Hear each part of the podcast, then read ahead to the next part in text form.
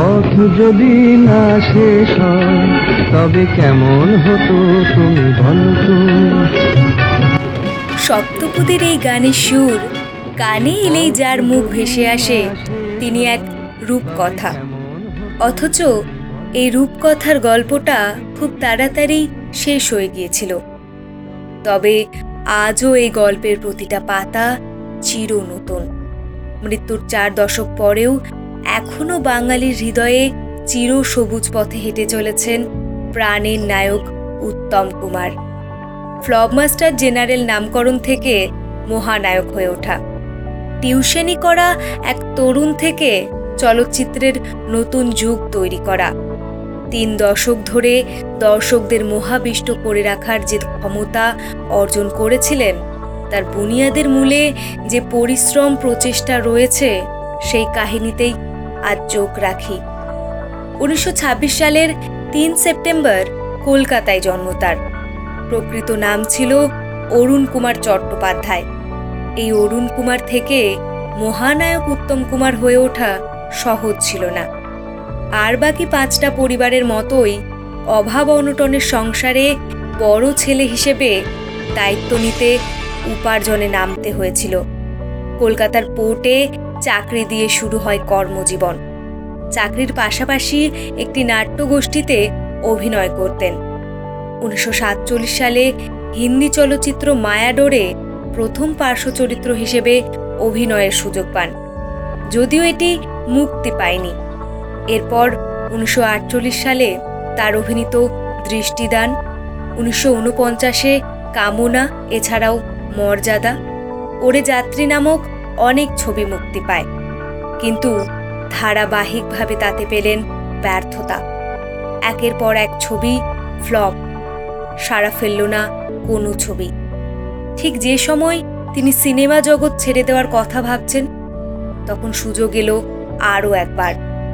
উনিশশো তিপান্ন সালে নির্মলদের পরিচালনায় অভিনয় করলেন সাড়ে চুয়াত্তর ছবিতে, আর পার্শ্ব চরিত্রে থেকেও নজর কাড়লেন তিনি। শুরু হলো জীবনের পট পরিবর্তন।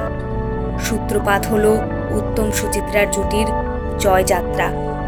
পঞ্চাশ ও ষাটের দশকে এই জুটি উপহার দিল প্রচুর ছবি। হারানো সুর, পথে হলো দেরি, সপ্তপদী, চাওয়া পাওয়া, আস্তে আস্তে জনপ্রিয় হয়ে উঠতে থাকলেন।